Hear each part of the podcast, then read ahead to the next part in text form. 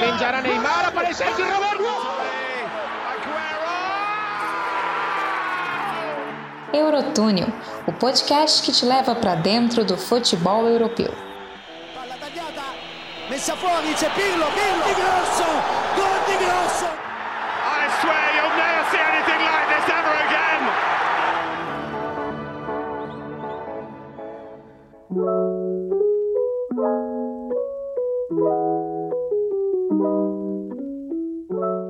Senhoras e senhores, estamos chegando com mais um Eurotúnel Podcast. Hoje, episódio de número 9, no dia 29 de julho, que é quando estamos gravando, aí nessa primeira semana de Olimpíadas, Jogos Olímpicos de Tóquio. E é óbvio, a gente não vai estar à margem do que está acontecendo no mundo, a gente não é isolado.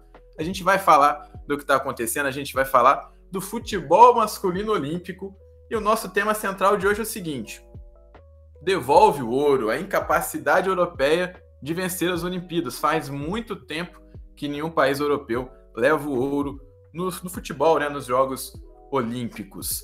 E hoje, galera, eu não tô sozinho, não. Claro, nunca tô sozinho. Essa galera nunca me deixa só nesse podcast. Eu sempre tô muito bem acompanhado. Hoje eu tô com Vinícius Rodeio e com Vinícius França, que já estão aqui devidamente uniformizado, uniformizados com suas blusas, para a gente contar a história é. delas. Eu vou começar com a minha rapidinho. A minha camisa é a do Brasa, de 2010. Ai, seleção brasileira, seleção brasileira de Luiz Fabiano, que a gente estava conversando aqui em off. Ele que meteu gol para caramba naquela Copa de 2010. De Ricardo Zexon dos Santos, o Kaká, a lenda. Ótimo jogador. E foi a minha segunda camisa oficial que eu comprei. Eu tinha apenas eu tinha uns 10, 11 anos na época, então foi a minha, apenas a minha segunda camisa aí. A primeira foi, óbvio, do Gigante da Colina, e a terceira foi do Real Madrid, que eu comprei por causa de Cristiano Ronaldo, a lenda. E agora eu vou passar para Vinícius França, que tá com uma camisa que pode fazer a nossa chamada de gravação cair a qualquer momento, né, Vinícius? Muito, seja muito bem-vindo ao episódio. Maravilha, Manel, tamo junto. Muito obrigado pelo convite mais uma vez, né? Mais um episódio aqui do Eurotúnel Podcast. Um abraço pro Rod também com a gente uh, nesse episódio de hoje. E é, cara, complicado, né? Nosso, a nossa paixão, ela é inexplicável, ela não tem, né, não tem nexo. Eu falo com meus amigos isso, né? O Cruzeiro para mim é como se fosse uma droga, né? Eu quero fazer outra coisa, eu quero sair, quero dar uma pedalada, quero encontrar os amigos, mas chega o dia de sábado às seis da tarde, a TV tá ligada já no Premiere e estamos lá vendo mais um jogo aí né, do time, né? A camisa minha de hoje é uma camisa de treino do Cruzeiro 2017. É um dos meus vícios em camisas de time, né? De coleção, camisas de treino, gosto demais. Sempre tem a chance de pegar uma baratinha, né? De times alternativos. Eu tô dentro da, da dessa ideia. Peguei essa de treino, né? Uma camisa de, de aliás, de aquecimento, para falar a verdade, né? De, de pré-jogo. É... Peguei ela em promo, tô usando sempre, né? Virou minha camisa de ficar em casa, né? Já que é mais confortável, né? Tecido molinho e tudo mais. E tá na coleção já tem uns três anos, né? Camisa de quando a gente ainda era feliz com, com, com o Cruzeiro. É isso aí que eu ia falar. 2017 era um tempo bom, né? Tempo bom que não isso. parece que vai voltar nem tão cedo, né? Não parece que vai voltar tão cedo, né? A gente ainda curtia assistir jogo do Cruzeiro, né? A gente não perdia cabelos e saúde a cada fim de semana, né? Mas estamos é. nessa, né? Estamos aí. E vamos juntos, né? Falar um pouquinho de Olimpíada e também de futebol. Isso aí, isso aí. Eu, eu tava. Você falou de Cruzeiro, né? E automaticamente times mineiros me vem na cabeça o narrador Rogério Correia, né? Esses dias ele tava narrando alguma modalidade, né? Nas Olimpíadas. Eu fiquei esperando ele falar a qualquer momento. Aí o Marcelo Moreno, tava esperando ele falar do Marcelo Moreno, do Hulk, é, dos jogadores assim de Minas que eu lembro pra caramba. O Wagner na época do Cruzeiro, eu lembro muito quando eu era mais, mais jovem. Lembro muito do Guilherme também no Cruzeiro. Acho que são os jogadores que mais marcaram, assim, quando criança. É muito doido isso, né? De ter um narrador que junta, né? É, você imaginou o Marcelo Moreno na canoagem slalom, né? Lá ele deve fazer mais sucesso que no Cruzeiro, fazendo gol. Marcelo Moreno tem que estar no tiro com arco, cara, por causa da comemoração tiro dele. Tiro com arco, verdade. é isso aí, é o, o arqueiro do Cabo. Qual é o apelido dele? Arqueiro mesmo, que a torcida chama? É, nos velhos tempos, né? Quando ele jogava bola ainda, hoje não nos joga velhos... mais, né? era, era chamado de El Flecheiro, né? Em espanhol, ah, né? Seria tipo arqueiro e tudo mais. Então pegou o apelido aí. Isso aí, exatamente. Ai, ai. Quem tá comigo também? É, então, hoje aqui a gente tá complicado, né? Porque o Vini, se a chamada cair, ela não volta até agora, né? Já eu e o Vinícius aqui, a gente cai. Até esse ano voltou, né, Vinícius? Vamos ver se agora vai voltar para a Série A, né? Muito bem-vindo ao episódio.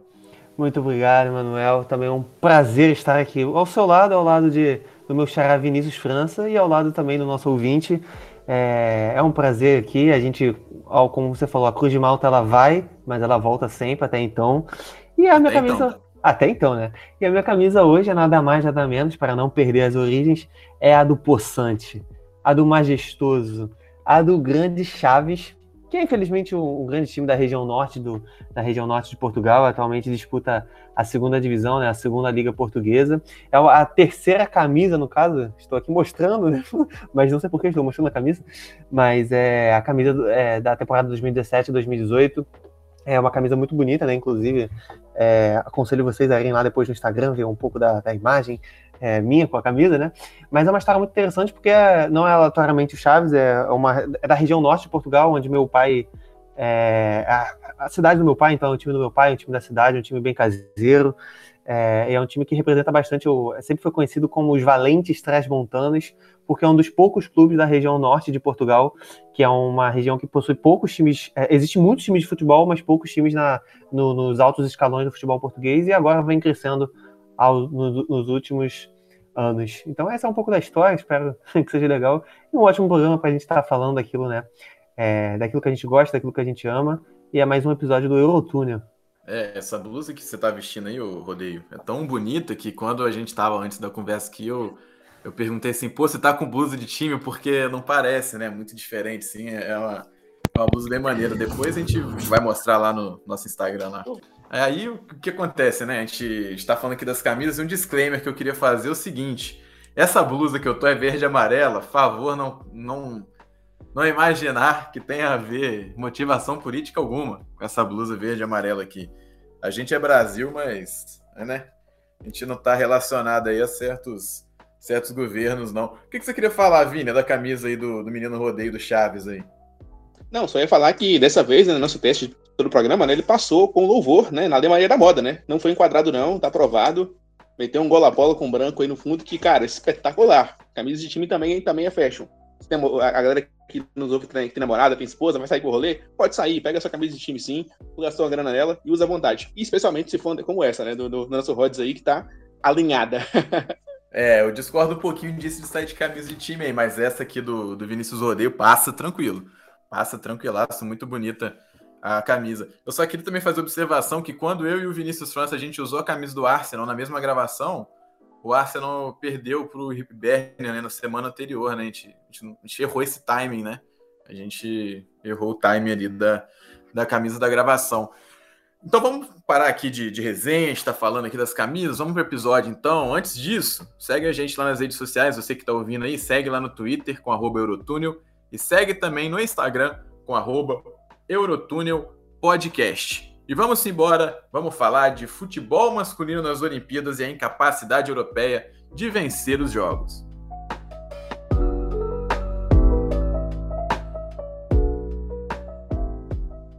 Como a gente já falou hoje, o Eurotúnel vive o espírito olímpico. Quem é que não gosta de um mês quase inteiro né, de competições? E no meio de tudo isso, é claro, não falta o futebol como assunto. É disso que a gente vai tratar nessa edição aqui do nosso encontro. Qual o tema? A gente já até falou um pouquinho, né? Mas a gente vai dissecar hoje as razões do porquê as seleções europeias no torneio olímpico não conseguem um sucesso, né? Principalmente após a Lei Bosman, né? Lá na década de 1990. Para registro, a última conquista de uma seleção lá do velho continente nos Jogos aconteceu há quase 30 anos, nos Jogos de Barcelona, a medalha de ouro ficou com os donos da casa, a seleção espanhola, que vinha impulsionada pela geração de jogadores que estiveram em campo no retorno do Barcelona aos grandes palcos europeus, como Guardiola, Ferrer e Luiz Henrique. Conhece principalmente o Pepe e o Luiz Henrique? Então, eles mesmos. A decisão foi disputada exatamente no Camp Nou, não teria palco mais simbólico para aquilo, e teve os espanhóis batendo a Polônia por 3 a 2 em um dos jogos mais memoráveis do torneio olímpico na história. Parecia ser o bom auspício de uma década favorável ao sucesso europeu nas Olimpíadas, mas acabou ficando por aí. Em 94, os tribunais belgas plantaram a semente do que viria a ser a Lei Bosman, que permitiu mais liberdade de transferências aos jogadores do continente e modificou profundamente o cenário do esporte desde então. A pergunta que fica é: mesmo com tantos jovens talentos surgindo nos mais diversos países da região depois de 1992, por que o ouro olímpico no futebol nunca mais voltou a repousar no peito de uma seleção do velho mundo? É o que a gente vai tentar descobrir hoje, aqui no episódio número 9 do Eurotúnel Podcast.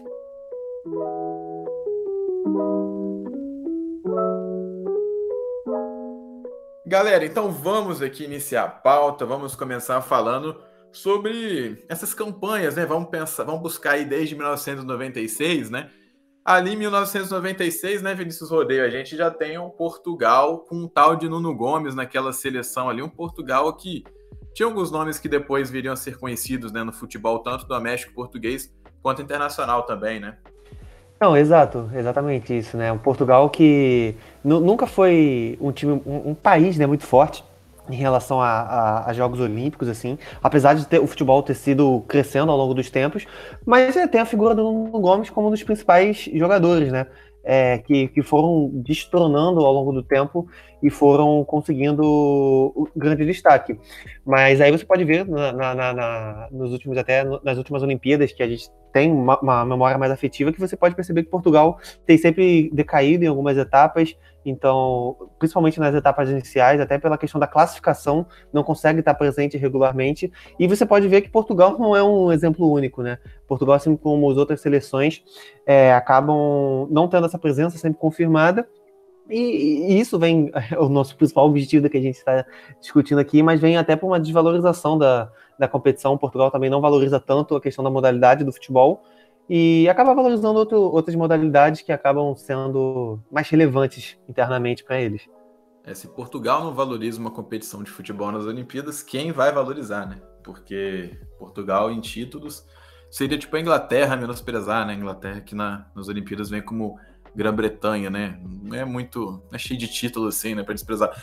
Ao contrário de certas seleções, né? A maior campeã de Copas, por exemplo, olha para as Olimpíadas como se fosse uma obrigação. Já tinha até 2016, né? Uma vontade maluca de ser campeã, é claro. Estou falando da seleção brasileira.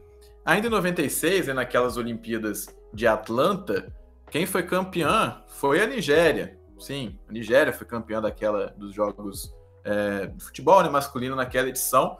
É, Portugal foi às semifinais, e naquela competição saiu para a Argentina, e a Itália tinha um tal de Canavaro, Nesta e Buffon, e nem passou da fase de grupos, né, Vinícius França? Exatamente, né? Impressionante a gente lembrar como nessa década de 90 as seleções europeias tinham talentos muito fortes, né? Talentos muito promissores que passaram a integrar o nosso imaginário popular, né? De fãs de futebol na década seguinte, né? Falamos do, do Canavaro, do Nesta, do Buffon, né? A Espanha chegou a jogar Olimpíadas com o Xavi e o Puyol, né? Em 96 também teve uh, Makelele na França, né, o volante lendário de Real Madrid e Chelsea. E, e, cara, é, é, impressionante. A gente falou de Portugal no começo, uh, e o Vini deve lembrar muito bem disso, né? Portugal, nos anos 90, foram muito especiais para Portugal em termos de futebol de base. Né? Foram campeões mundiais em 91. Uh, Esperava-se que Portugal fosse beliscar alguma coisa a mais. E assim também para, Portugal, para, para a França e Espanha, porque foram seleções que dependiam muito ainda, né? Nesse momento de, de formação de atletas. Eles tinham é, o uso de jogadores jovens como algo mais perene. É, por que, que deu errado? É o que a gente não, não consegue né, entender de maneira muito clara. É, são motivos que, que vão desde de, né, desinteresse até outras prioridades para atletas. Mas, assim, é, eu acho incrível como conseguiram reunir tanto talento né, em uma década só. Né, foram três Olimpíadas, né, 92, 96, 2000, e acho que só conseguiram fazer uma final. Então, cara, é impressionante, mas é muito bizarro isso.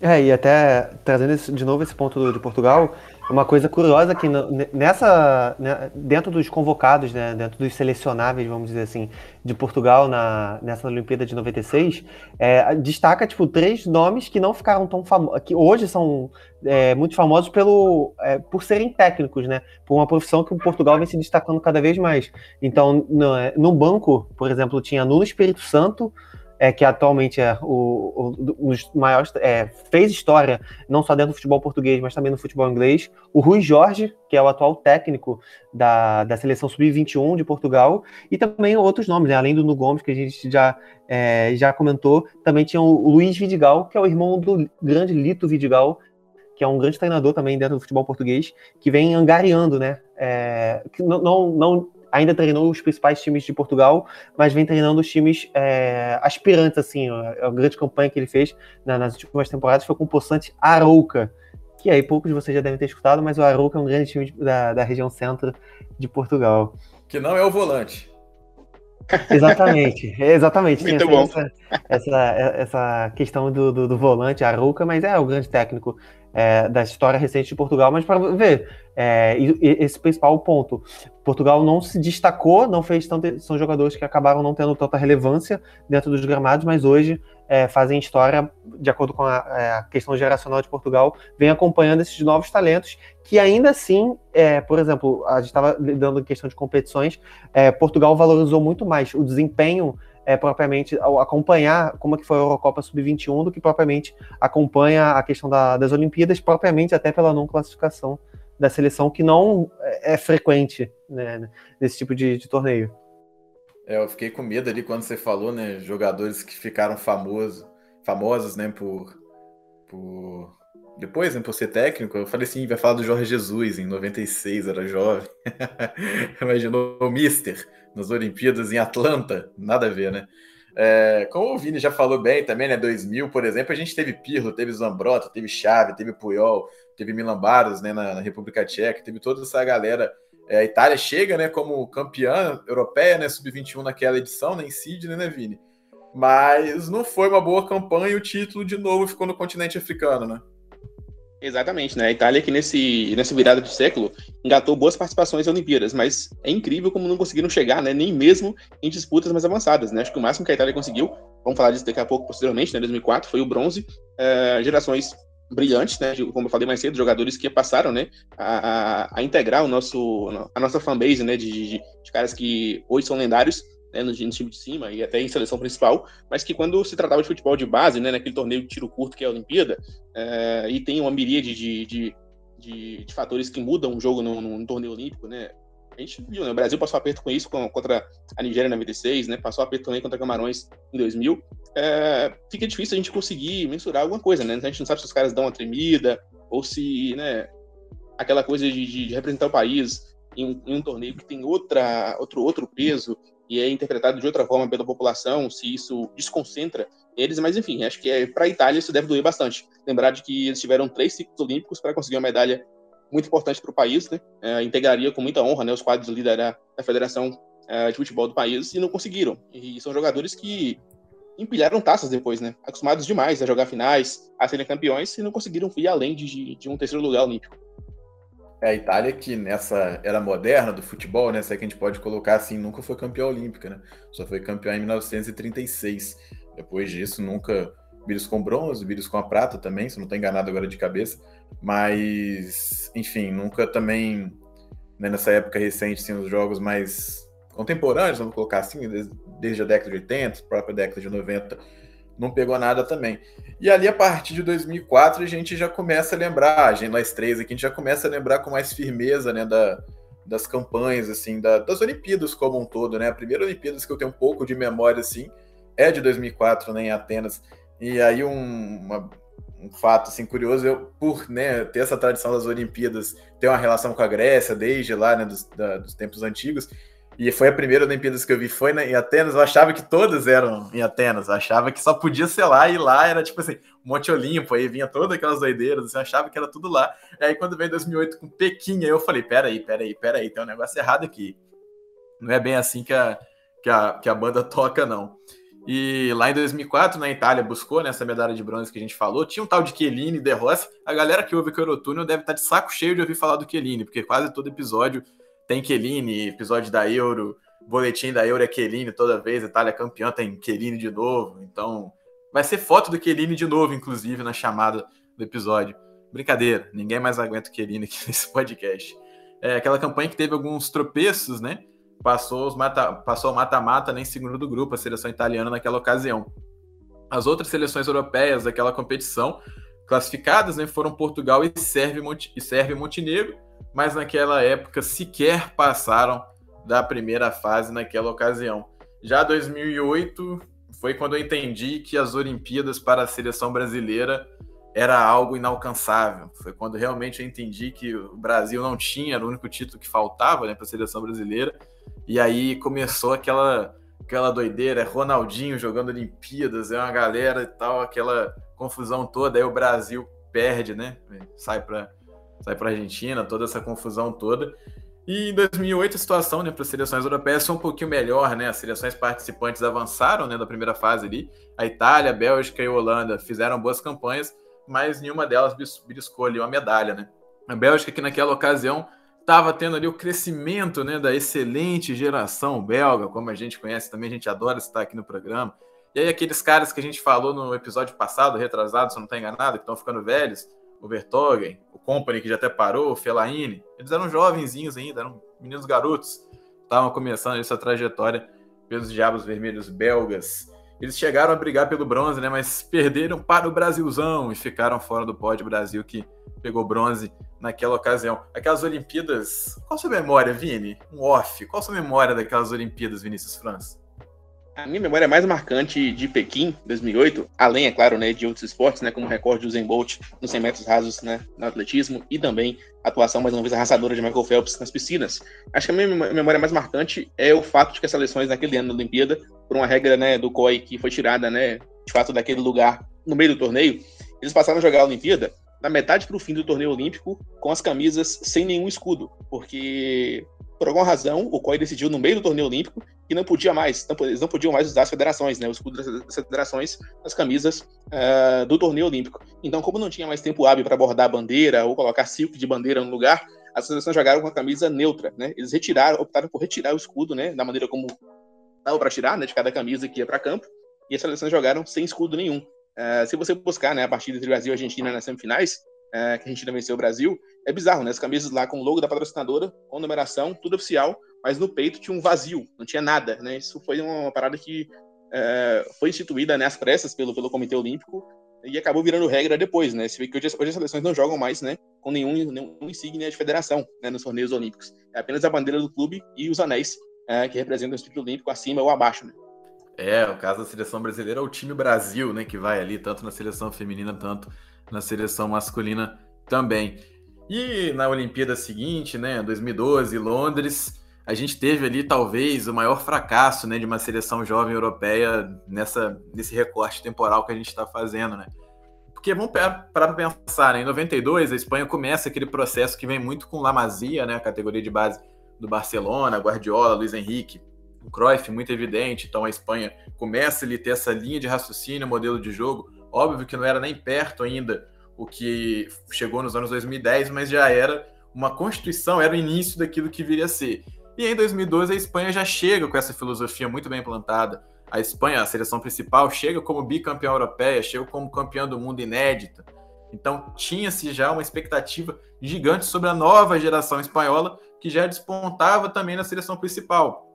E a gente tem alguns nomes assim que são jogadores extremamente conhecidos, jogadores extremamente vitoriosos. A gente tem um atual campeão de Champions League, por exemplo, que é César Aspilicueta, hoje no Chelsea. A gente tem Isco, também multicampeão de Champions pelo Real Madrid. Javi, Javi Martinez, campeão também de Champions pelo Bayern. Coque, esse não foi campeão de Champions, bateu na trave duas vezes pelo Atlético. Temos, tivemos você Jordi Alba, né? É, é Coque, dá uma baixada de bola. Você não. Jordi Alba também, campeão também pelo, pelo Barcelona, né, 2015 ali, então jogadores muito especiais que não conseguiu superar nessa seleção não conseguiu superar Japão, Honduras e Marrocos e não passou de fase a Espanha naquela ocasião, aquele torneio que o Brasil perde na final para o México. O Brasil que a gente antes aqui estava brincando também fazendo, buscando alguns nomes, né? O Brasil foi para aquelas Olimpíadas com Thiago Silva, teve Marcelo na lateral esquerda, Lucas Moura, que na época vinha do São Paulo ali, né, recentemente, estava jogando muita bola, o Neymar, Hulk, Alexandre Pato, Ganso, e o Brasil perdeu ali para a seleção do México, que por incrível que pareça, não tinha Ochoa no gol. Esses dias eu vi um tweet da galera falando que toda seleção mexicana tem o Ochoa no gol, aquela seleção não tinha o Ochoa no gol. O Ochoa que já me fez chorar quando criança, um Vasco e América do México em São Januário, que o Romário foi treinador, Romário foi treinador jogador naquela ocasião, o Ochoa pegou tudo, e aí o Vasco, é, né, como de praxe, perdeu mais uma vez. É comum essa trajetória aí do Vasco nas últimas, nas últimas décadas, nos últimos anos. Aquele time do México também tinha ali o, o Raul Jiménez, né, hoje no Wolves, tinha um dos grandes flops da história do futebol europeu e mundial, Giovanni dos Santos. É, todo mundo achou que esse cara ia ser um craque da bola, assim, de um nível grandíssimo, e acabou não tendo né, a grande carreira. Tem o Hector Herrera, né, que foi um jogador que explodiu até um pouquinho tarde, assim, né? Pouco tempo a gente ouviu falar bem assim do Hector Herrera, mas é um ótimo jogador também. E essas, esses foram assim, né, os grandes jogadores da seleção do México que levou ali aquela levou ouro né, nas Olimpíadas de 2012. Quem levou bronze naquela ocasião foi a Coreia do Sul, para a gente ver como é que as Olimpíadas ela não tem muito a ver né, com, a, com, com, Copas do Mundo. Apesar que em 2002 a Coreia do Sul fez uma graça naquela Copa, né, o Vinícius França, em 2002. Fez uma graça, mas até hoje os europeus têm, sentem as dores, né? Porque dizem que saíram operadas de, de campo, né? A Itália e, e, Qual foi o time que eles pegaram? Se não me engano, foi. foi... Estados Unidos. Eu não, eu não me recordo agora, mas eu, sei que essa situação toda tá me lembrando que os brasileiros sentem agora nas Olimpíadas sentem de novo. Agora né? isso, né? É, é, é, competição de madrugada de novo, né? Igual a Copa foi Japão e Coreia do Sul. Aí agora de novo Olimpíadas no Japão de madrugada. E o time da casa, né? No caso, os atletas da delegação japonesa sendo favorecidos. Então o brasileiro tá tendo aí um revival da, Exatamente. Da 2002, né?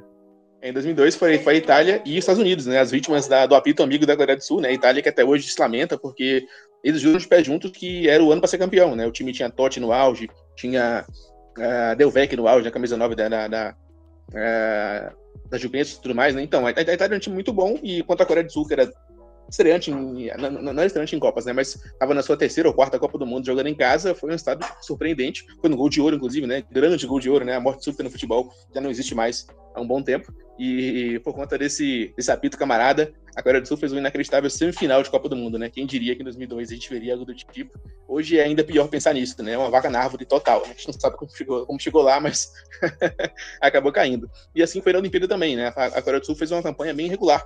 Passou da fase de grupos em segundo lugar, e todo o chaveamento foi favorável, né? Acabou pegando é, na disputa pelo bronze do Japão, que era uma seleção até mais encorpada, mas acabou vencendo assim mesmo em Londres. Foi uma Olimpíada meio atípica, né? Meio, meio fora de, de, de padrão para quase tudo. é, essa Coreia do Sul que naquelas Olimpíadas pegou, né, a, a dona da casa, né? Pegou ali a Grã-Bretanha, né? Inglaterra, Escócia competem ali, né? Como País de Gales, né? Completa, é, competem como Grã-Bretanha. Tinha um tal de Brian Giggs, tinha um tal de Craig Bellamy, mas não deu para os britânicos. A Coreia do Sul acabou eliminando eles ali nas quartas de final. Em 2016, agora, eu vou perguntar para Vinícius Rodeio, que é o habitante da região metropolitana de onde teve as Olimpíadas em 2016. Quais são as memórias das Olimpíadas? Você chegou aí nos jogos, Vinícius? Então, Samuel, infelizmente não cheguei aí nos jogos. É, uma das principais frustrações assim que eu tenho na minha vida é, não, não, não, estava no, no, Rio de Janeiro naquele momento. A minha Mas... também. A minha também. É. Porque eu, eu, era, eu tinha 16 anos. Como é que eu ia pro bagulho sozinho, né? Minha mãe ia me matar. É, mas talvez, se você não se você fosse não voltasse, talvez ela não iria te matar. É. Aí você tá. Agora eu vou chorar, né? Ainda bem que você está aqui Esse no episódio virou um enterro, né? Já viu aquele meme? Esse episódio virou um enterro. Obrigado. Não, que nada. Mas as Olimpíadas eu lembro muito, tenho grandes memórias assim do, de como aconteceu, óbvio, da, da, da, final, né, entre Brasil e Alemanha, que o Brasil chegou a se consagrar campeão com um pênalti defendido pelo Everton, né? Quem diria que o Everton ia é, Everton, que hoje é o goleiro do Palmeiras, né? Mas é, é, muito interessante, né? Porque, por exemplo, a gente falando do cenário de seleções europeias, é, a Alemanha, né? É, que, que, chegou a disputar a grande final com o Brasil, e aí, para comparar com esse cenário olímpico, a Alemanha, que tem quatro, é, quatro títulos mundiais né, de Copa do Mundo, ela depois da reunificação né, de 1990, em 2016 foi a primeira participação dela e foi logo com a prata. Então é, é muito bizarro a gente fazer esse comparativo de como que é o desempenho é, olímpico, porque é, an anteriormente, da, antes da reunificação em 90, a Alemanha só tinha conquistado é, uma medalha de ouro, que foi em 76, mas no caso com a Alemanha Oriental. Não chegou nem a ser a Alemanha Ocidental, que é, é tida mais a mais famosa dentro da parte do esporte, e foi no caso a Alemanha Oriental, né, é, na, naquela época como é, que tinha um futebol mais amador, um futebol mais primário, e também a parte socialista do, do, do país, é, que, que, acabou ficando é, na história como a parte da Alemanha socialista, que conseguiu o troféu. Então é muito legal esse comparativo. E, óbvio, teve outras, outras curiosidades da, da, daquela, daquela Olimpíada, que inclusive Portugal teve uma participação bem, bem interessante, que no caso acabou foi eliminado com 4 a 0 da Alemanha, mas chegou a fazer bons jogos na fase de grupos, passou. É, a Alemanha também chegou até a final fazendo boa, uma boa campanha. E aí, no caso, as outras seleções, é, as seleções europeias que participaram, no caso, foi a Suécia e a Dinamarca. A Suécia sendo eliminada é, na própria fase de grupos, a Dinamarca, que chegou naquela época até fazer um bom jogo contra a seleção brasileira. Mas essas foram as principais lembranças. Eu acho que fica marcado mais como o primeiro título, a seleção é, puxada pelo Neymar, a final no Maracanã lotado. Então, eu acho que essas foram as principais lembranças. E, cara, é muito recente ainda, né? A gente, a, a gente ainda é atual campeão olímpico, então, então isso é, é, dá uma nostalgia. Parece que foi há tanto tempo atrás nessa né, questão do ciclo olímpico. É, teve um ano a mais ainda, né? A gente acha que é, é, foi, né? Ainda mais longe que o normal, né? Cinco anos aí. Uma memória que eu tenho muito aleatória de futebol naquelas Olimpíadas. Um frango que o goleiro Jerônimo Rulli da Argentina tomou na partida do Engenhão foi um negócio assim inacreditável. Não me lembro contra, contra quem foi, não faço a mínima ideia, mas eu lembro assim que foi um frango. Porque eu tinha um certo carinho por Jerônimo Rulli, eu e as minhas peripécias de futebol manager, todo time que eu ia eu levava ele. Então, quando eu vi que o Julio ia jogar, eu virava e falava assim: joga muito, ótimo goleiro, pode confiar, isso aí daqui a anos vai estar tá estourando, vai estar tá em alto nível. Enfim, frangou naquelas Olimpíadas da Argentina, não foi muito longe também naquela ocasião. Mas o Vinícius. Pode falar. Só, só, inclusive, um grande característica que na minha enciclopédia esse frango foi inclusive na partida contra nada mais nada menos que Portugal, né? É, a Argentina ficou na fase de grupo de Portugal, então é, vitória de 2 a 0 né? O jogo já estava 1 a 0 O, o meio-campo Pité, que não, não ficou tão conhecido ainda, mas é um grande jogador ainda é, do futebol português, é, chutou de longe, né? E o Rulli acabou aceitando. Só essa curiosidade. Essa seleção portuguesa tinha o Bruno Fernandes, se eu não estou enganado, né? Eu acho que ele joga essas Olimpíadas. Porque eu, esses dias eu vi alguém no Twitter colocando, pô, viu o Bruno Fernandes no Engenhão em 2016. Se eu não estou muito enganado, o Bruno Fernandes chegou a atuar aqui no, no Rio de Janeiro, no Engenhão, famoso estádio hoje, Newton Santos, né? A torcida Botafogo não gosta que chama mais de Engenhão, né? Agora é Newton Santos, Newton, mas eu sou da raiz do Engenhão ainda. Fala aí, Vini. E Bruno Fernandes, check. Jogou a Olimpíada, foi camisa 10 de Portugal. É. E acrescentando essa grande informação, tinha o meio campo também Sérgio Oliveira, é, que ficou muito famoso, né? Ela chegou, fez uma excelente campanha no passado com o Porto é, e atacantes, né? O, o, Gonçalo Paciência, que na época jogava no Porto, e o Bruno Fernandes, na época, jogava ainda na Udinese, então é, é bastante tempo mesmo. Sérgio Oliveira, o nosso Wesley Safadão português, né? O seu coque samurai. Aquele coque é, é fantástico. Com aquela barba, eu vou falar respeito, respeito o homem. É, pois é, não vamos falar de Wesley Safadão, não, que ele tá fazendo merda. Por aí tá passando pano aí pra, pra atos nada a ver, né? Coisas muito estranhas no Instagram dele, né? Gosta de pedofilia, então. Wesley Safadão, bola fora, muito, muito, muito, muito, muito fora tudo que você fez ali. Ele não fez, né? Mas ele passou um pano, passou um pano, não, ele passou um bandeirão pro cidadão lá que não tinha que passar nada para aquilo ali. Tinha que tomar alguma atitude mais enérgica, isso sim.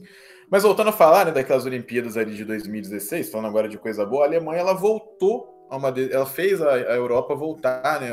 as seleções europeias voltar a uma final naquela ocasião, né? Depois de tanto tempo, aquela Alemanha que tinha né, alguns nomes aí que depois se tornaram mais conhecidos, até até então não eram tão conhecidos, como o zagueiro hoje do Bayern de Munique, né, o Niklas Zul, muito conhecido. Quando a gente estava conversando aqui em off também, o Vini lembrou muito bem que um dos três que a Alemanha enviou para aquela Olimpíadas como acima né, dos 23 anos, foi o Nils Petersen, que é um grande caneludo do futebol alemão, assim podemos definir um grande caneludo do futebol europeu. E o bizarro é que o Petersen terminou a Olimpíada como artilheiro, com seis gols junto com o Gnabry. Como que ele fez seis gols, a gente não tem como explicar. Né? Foi tudo espírita. Não existiram, não tem filmagem desses gols, tá? O, o Gnabry, que a galera hoje pode conhecer o Gnabry, né? Mas o Gnabry não era esse Gnabry de hoje do Bayern de Munique, nem perto disso, né? O Gnabry vinha ali de ser um flop do seu Arsenal, podemos colocar assim, Vini? Se arrependimento matasse, tá? Eu teria já sido enterrado debaixo de sete palmos de terra, porque quando o Gnabry saiu, de pessoa, putz, né? Mais um que a gente investiu desde a base, não deu certo, vamos perder dinheiro. E, cara, depois disso aí, dois anos depois, já foi um ano de Werder Bremen, depois Bayern de Munique, ele virou um jogadoraço, né? De primeiro nível mas nunca o Arsenal perde, né? Apostas e certezas pro Arsenal sempre dá. sempre dá aposta, né? Não tem como saber se, vai dar bom ou não, mas fazer o quê, né? Da vida. Aquela seleção ainda tinha Julian Brandt, né, que era do Bayer Leverkusen na ocasião, muito jovem ainda, depois foi, foi para o Borussia Dortmund, tá até hoje, e tinha também Maximilian Meyer, que depois ainda foi brotar no Crystal Palace, o salário mais caro da história do Crystal Palace, e não jogou nada, não jogou nada. Chegou no meio da temporada, falaram assim: pelo amor de Deus, o que, que esse cara veio fazer aqui? Não jogou absolutamente nada naquela ocasião. Maximilian Meyer.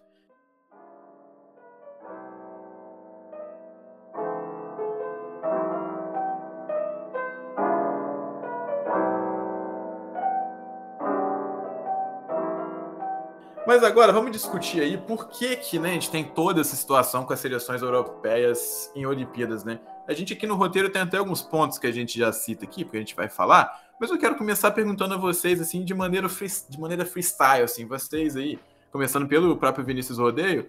Ô, Rodeio, o que, que você acha, assim, que justifica, né, na sua visão, qual é o fator principal para a gente não ter seleções europeias em finais olímpicas e não ter título desde 1992 né, em Barcelona? Cara, é, sendo bem sincero, tipo, eu, mante é, eu mantenho tipo, a opinião que é o desinteresse.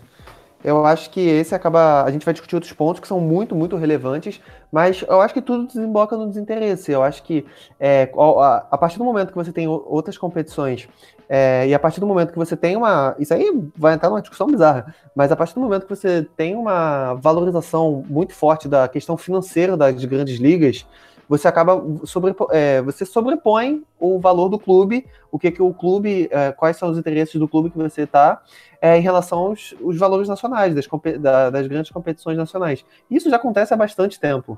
Então eu acho que acaba gerando isso, porque as Olimpíadas sempre ac acontecem é, entre temporadas, então o clube não tem essa questão de, por não ser uma data, isso eu acho que é fundamental as Olimpíadas, por não serem uma competição data FIFA, e você permite que o clube não, é, não permita esse, essa liberação, você acaba com que gera esse desinteresse, é, principalmente dos clubes europeus, e aí você tem as grandes promessas, os principais jogadores, eles acabam é, sendo valorizados dentro do clube, e aí você fala, não, fica aqui em casa, você vai ter que fazer pré-temporada, porque a competição já começa logo. Então, eu acho que é o desinteresse, porque você não, te, você não vê benefícios qual é o benefício disso? Vai trazer algum retorno financeiro? Felizmente não, então eu acho que esse é o principal ponto. As Olimpíadas, é, elas... né? Pode, pode falar, Vini. Até para puxar fino um pouco do que o, do que o Rod falou, uh, a gente tem a situação desse, desse ano, né? A situação do Pedri, que acabou de jogar na Eurocopa com seus 18 anos uh, e está jogando agora o torneio olímpico na cabeça do Pedro, que veio de Eurocopa, é uma semifinal, né? Chegou longe com a Espanha, time de cima. Ele vai encarar com a, mesma, com a mesma intensidade a Olimpíada? Ele vai colocar o pé na dividida com mesmo, a mesma força que colocaria né, no torneio europeu? Eu dificilmente acho isso, né? Uh, assim como aconteceu com o Jordi Alba em 2012. Chegou como campeão europeu para a Olimpíada, né? Acabou de ser campeão em cima da, da Itália uh, num torneio épico da Espanha, né? Que colocou a Espanha meio que ainda mais no topo do futebol. E, tipo, semanas depois, um mês depois, vai jogar a Olimpíada uh, em Londres com um time totalmente diferente, com jogadores que têm até menos bagagem que ele. Cara, não dá para pedir do jogador o mesmo comprometimento. Aliás, deveria. Mas na cabeça do atleta, que joga de maneira prática, né, que vê as coisas de maneira prática, você pedir que ele encare a mesma raça é muito complicado. Cara, é, exatamente. E aí você vem a questão também de, de férias do cara. Como, e aí o Pedro, no caso dele, o Barcelona, cara, vai iniciar a temporada daqui a 15 dias. E aí, o que, que vai acontecer? Tipo, qual, aonde está o interesse do clube? Então, eu acho que essa falta de diálogo, cara, acaba arruinando e, de, de, certa forma, você acaba desvalorizando a competição justamente por esse valor financeiro. E aí, o jogador, ele vira nada mais, nada menos que um objeto. É um cara que está ali e que fica meio que na, como marionete do, dos interesses do, dos clubes. É, tem um fator aí também que é importantíssimo, né? Que as Olimpíadas, geralmente, elas servem para gerar brigas entre atleta e clube e seleção.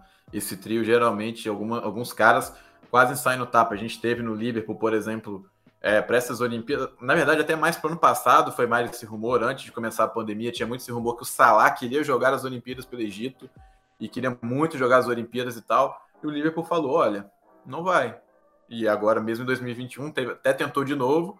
O Liverpool falou: não vai. Na, na própria seleção brasileira agora, a gente teve o caso, o caso do Malcolm, né?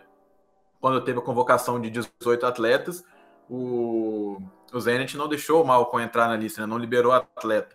Quando foi para 22, o Brasil conseguiu de alguma maneira negociar tardiamente ali e tal, e o Malcom acabou entrando nessa lista. Isso aí a gente pode e girando, o Gerson não foi liberado, enfim. São, são diversos casos, né? No Brasil tem muito mais ainda, porque o Brasil tem muito mais jogadores jovens, assim, de alto nível já na Europa, né? E, Vinícius França, eu quero saber de você aí, qual... É, se você acha, vou até emendar já uma pergunta, se você acha que a Lei Bosman tem muito a ver com esse insucesso das seleções europeias aí na, ao longo desses anos aí. Eu acho que se não é o principal fator, é um dos que divide o posto número um, para explicar por que, que os clubes têm tanto, tanto esse poder né, na hora de apitar sobre a decisão do jogador de jogar ou não a Olimpíada e até de influenciar o jogador a ele mesmo optar por não jogar. Porque, assim, a gente sabe, né? A, o principal fator, aliás, o principal mérito da Lei Bosman, futebol europeu, desde sua, a sua promulgação, desde que ela foi instituída, né? Em 95, né? 94, 95, foi de modificar o, o equilíbrio de forças na negociação no, no futebol europeu. A gente viu ligas que sucumbiram uh, a um patamar inferior, a um patamar de segunda prateleira, depois dela, como a holandesa, como a portuguesa. E, enfim, quando, quando os clubes pararam, pararam de ter né, a, o poder sobre o passo do atleta, uh, quem tem menos grana parou de habitar. Então, assim, cara, quando, quando Ô, Vini, faz um só já fazendo, só fazendo já o contraponto, outras ligas que não tinham essa galera, como por exemplo, mais óbvio, Premier League, subiram de um nível absurdo, principalmente que é na época que a Premier League começa a ter um investimento externo muito grande. Então vem um dinheiro e começa aí Bergkamp, começa aí Henry, começa aí aquela galera toda, né?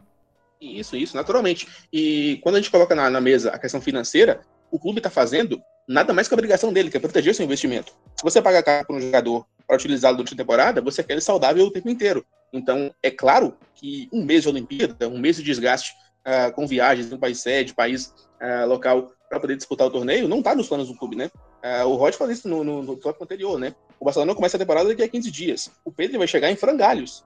E nesse momento, para o Barcelona, o Pedro é peça-chave, né? Ano passado, não, estava subindo na base. Mas hoje, para o Barcelona, ele é peça-chave.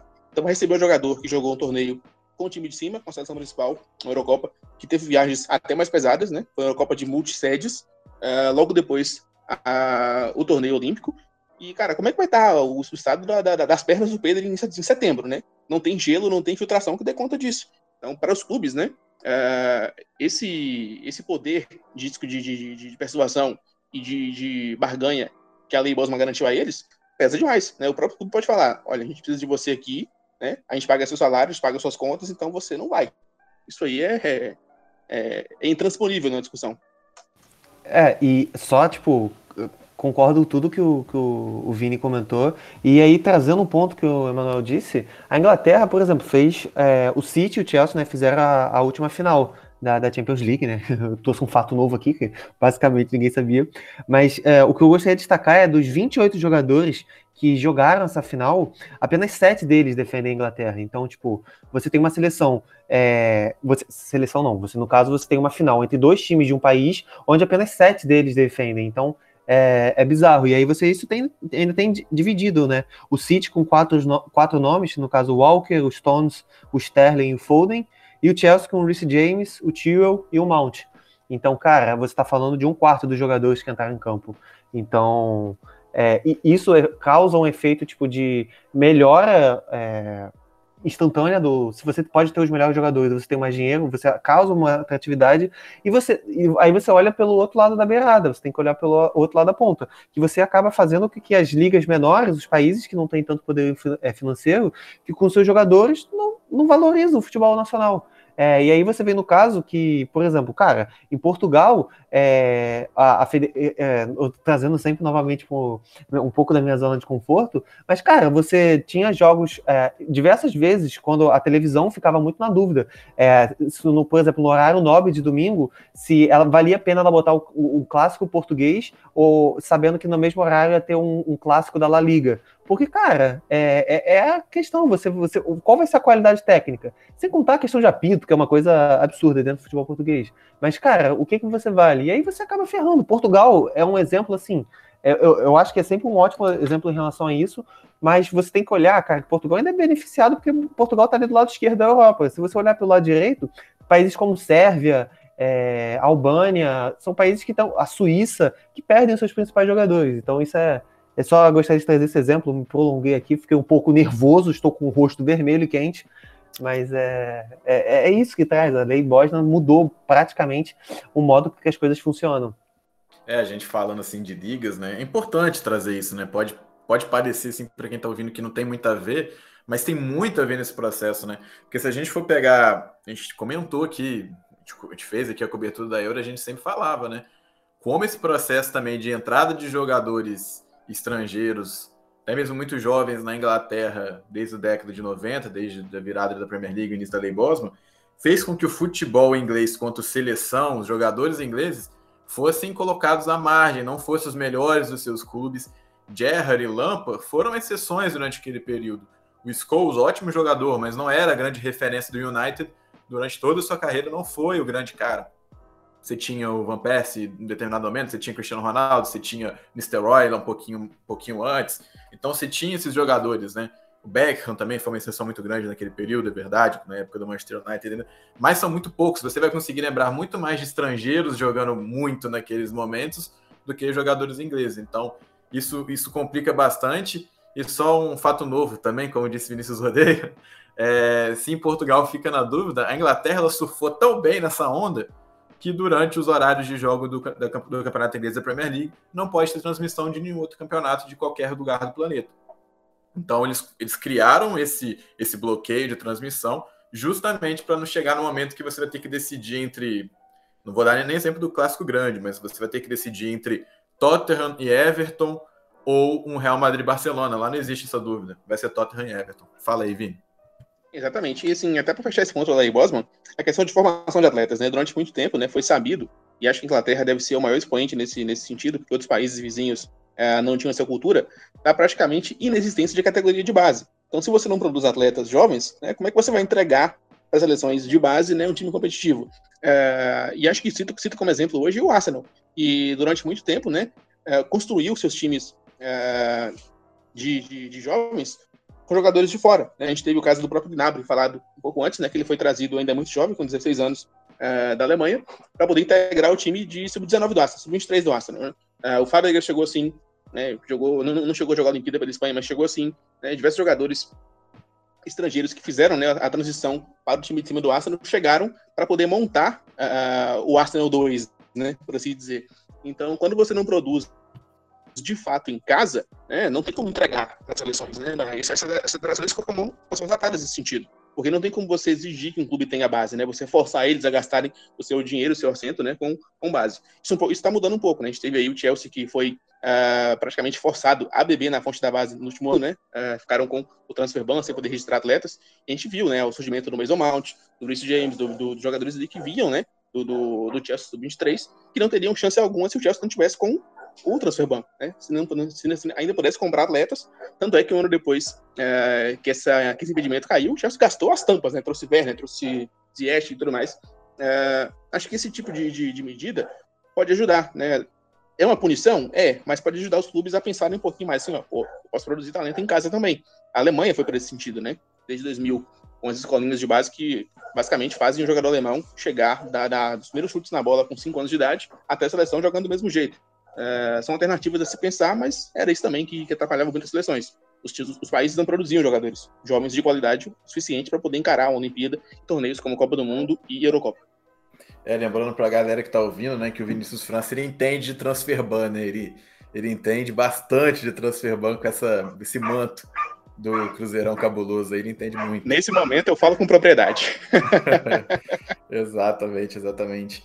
É, disso tudo também, né, galera? O motivo que a gente colocou aqui no nosso roteiro, né? A questão da logística olímpica, né? Que a gente até já meio que falou aqui, né? Dessa questão, né? Do que assim como a Copa do Mundo, né? Eles acontecem no, os Jogos Olímpicos acontecem né, no verão europeu, né? Então esses jogadores convocados pelas seleções normalmente chegam muito cansados, né? No, no, nos clubes, diferente dos atletas sul-americanos, né? Tem essa, essa diferença aí no meio. E é uma coisa que também vai até complicar um pouco mais, porque agora é tudo junto, né? Agora é Eurocopa e é Copa América também no mesmo ano de Olimpíadas, né? Antes era diferente, né? As Olimpíadas, é, a, a, a Copa América era num, num, intervalo diferente, assim. E pra gente fechar aqui, né, galera? A gente já discutiu um pouquinho, assim, desses motivos, a gente falou sobre o futebol masculino nas Olimpíadas, assim, esse problema dos times europeus.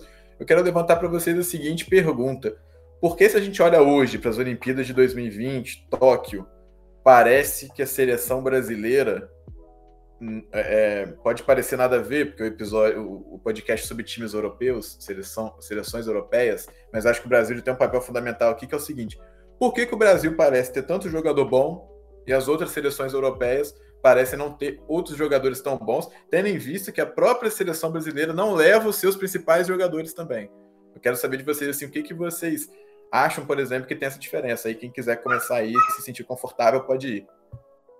Eu acho que isso esbarra diretamente na nossa cultura de exportação. Né? Se a gente comparar as listas de convocados para as últimas quatro ou cinco Olimpíadas, a gente pode ver que o grosso dos jogadores do Brasil já estavam na Europa. Já faziam né, sua transição para o profissional do futebol europeu, enquanto as seleções ainda tinham jogadores que vinham dos sistemas caseiros, dos sistemas de casa. Então, uh, quando você coloca jogadores jovens, mas já de renome, para disputar a Olimpíada, contra jogadores que são do país de origem e ainda estão lutando pelo seu nome, né? A diferença é gritante. A gente viu isso aí, uh, por exemplo, acho que em 2016, né, nos jogos ali entre Brasil e Dinamarca. Acho que Brasil e Dinamarca é o melhor exemplo, né? O time dinamarquês, com nomes que hoje nós conhecemos, hoje a gente sabe quem são, mas que na época jogavam pela, pela Liga Dinamarquesa, enquanto o Brasil tinha já o Neymar, já tinha uh, vários jogadores espalhados por times grandes da Europa. Então, assim, é basicamente você colocar um time de All-Stars jovens contra um time realmente de base. Então, cara, é, acho que é, é, essa nossa cultura de exportar jogador muito cedo que pesa nesse sentido.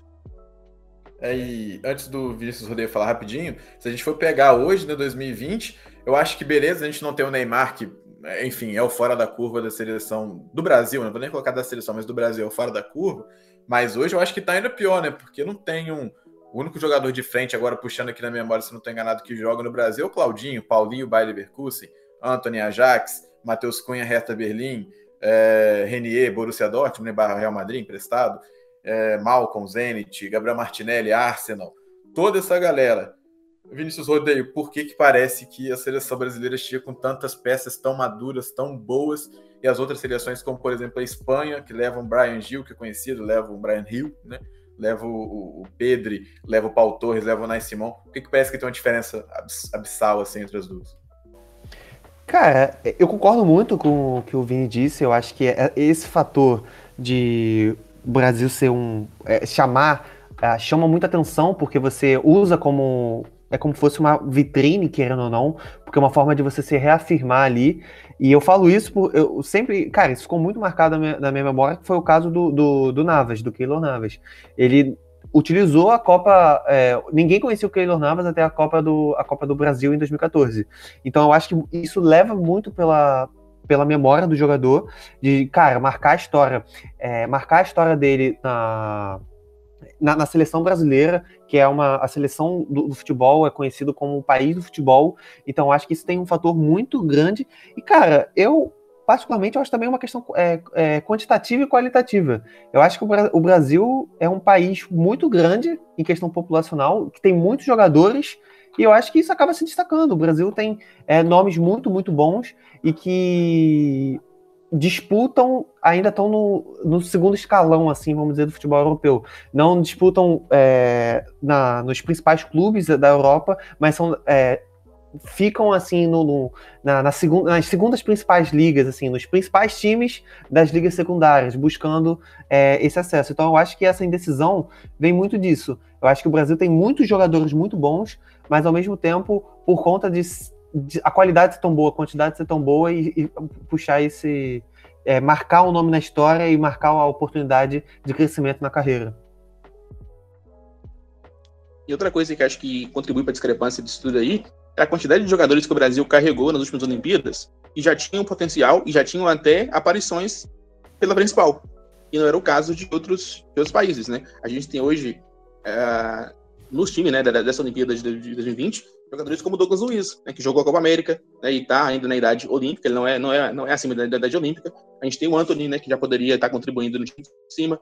Matheus Cunha, a gente falava um pouco antes aqui em off, né, que é um jogador que se fosse um pouco mais conhecido no Brasil, né, não tivesse saído tão cedo e jogasse um time de mais expressão, né, já poderia estar sendo convocado e brigaria para mim cabeça a cabeça e até superaria Gabriel Jesus, né, por uma vaguinha ali como novo da seleção, um jogador de muito talento. Então essa essa rodagem maior como, como jogadores de nível superior contribui para essa discrepância também.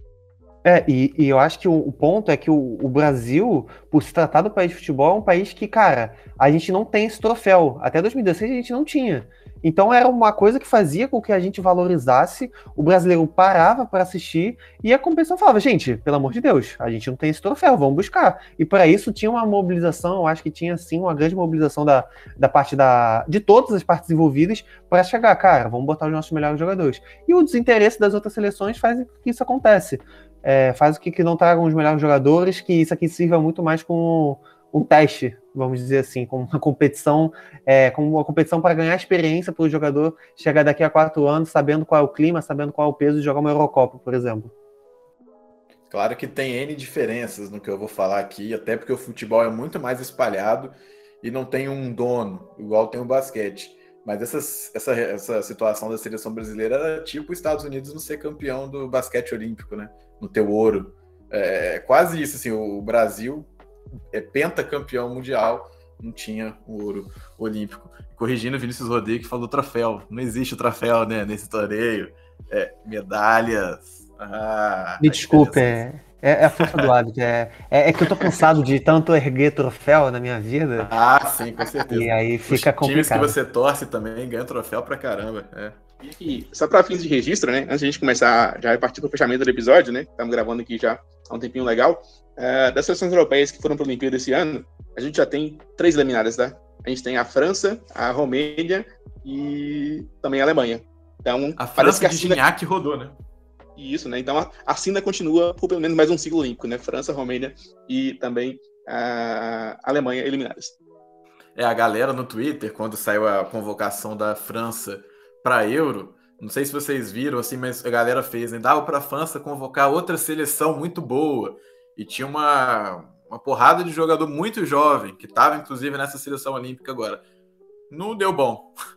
Não deu bom para a seleção francesa. É mais uma coisa assim. Agora, um devaneio meu, assim, que, que é uma coisa que eu penso muito. Eu acho que os jogadores de futebol masculino que vão para as Olimpíadas não têm noção do que é ganhar uma medalha olímpica, por tudo aquilo que o futebol dá por fora. Mas eu acho que a partir do momento que eles entram numa dinâmica de delegação, do time do país, etc., eles estão lá na competição, aí eu acho que eles viram a chavinha. Mas eu acho que de início eles não. Eles devem assim. Ah, não, pô, vou jogar isso aí e tal.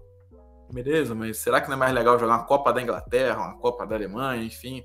Eu acho que eu acho que no meio da competição acho que eles pegam. Porque você olha para o lado, você vê todo mundo falando daquilo, você vê atletas incríveis se matando para chegar na medalha de bronze, que seja. Então acho que é meio difícil você não se contaminar, né, entre aspas, por esse espírito, né, Vini?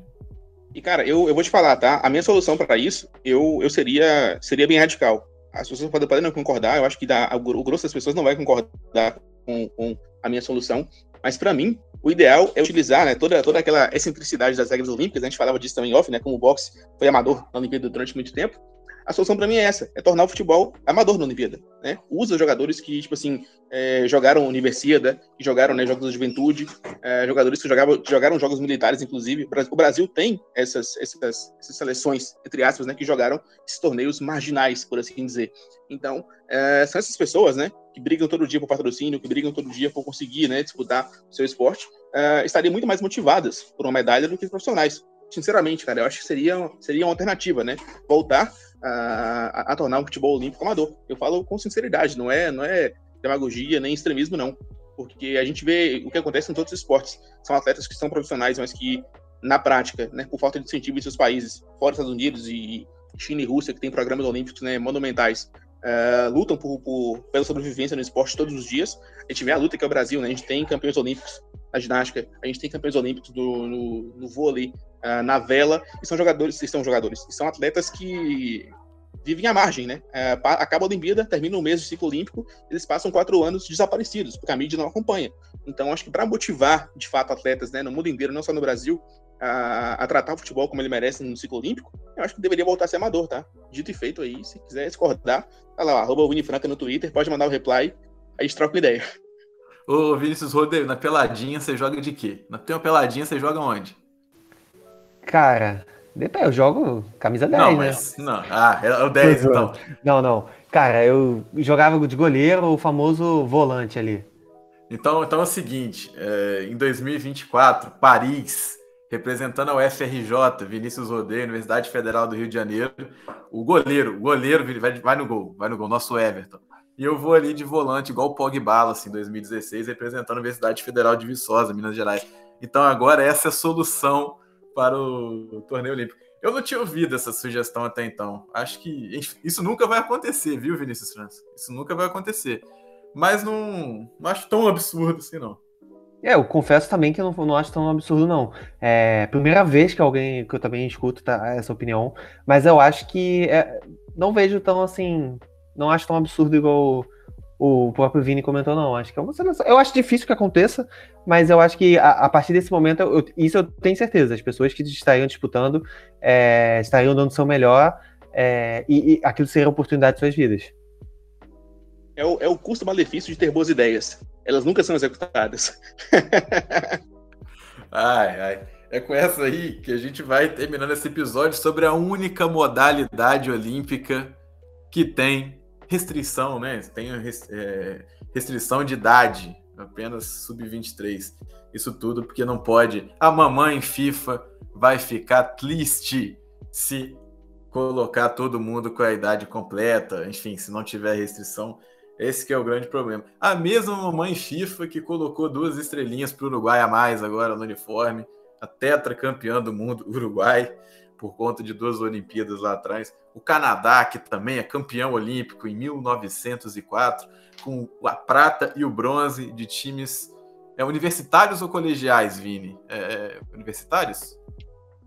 Então, naquele princípio né, de, de, de, de, Olimpíadas, né, a gente tinha alguns países que mandavam jogadores de, de, universidades e até de escolas, né, de ensino médio. Né? Teve o caso aí dos Estados Unidos em 1904, que mandou um time de, de universidade, um time de college, e também teve um participante, né? Um, um, dos times era de uma escola de ensino médio, né? É, vamos lembrar, né?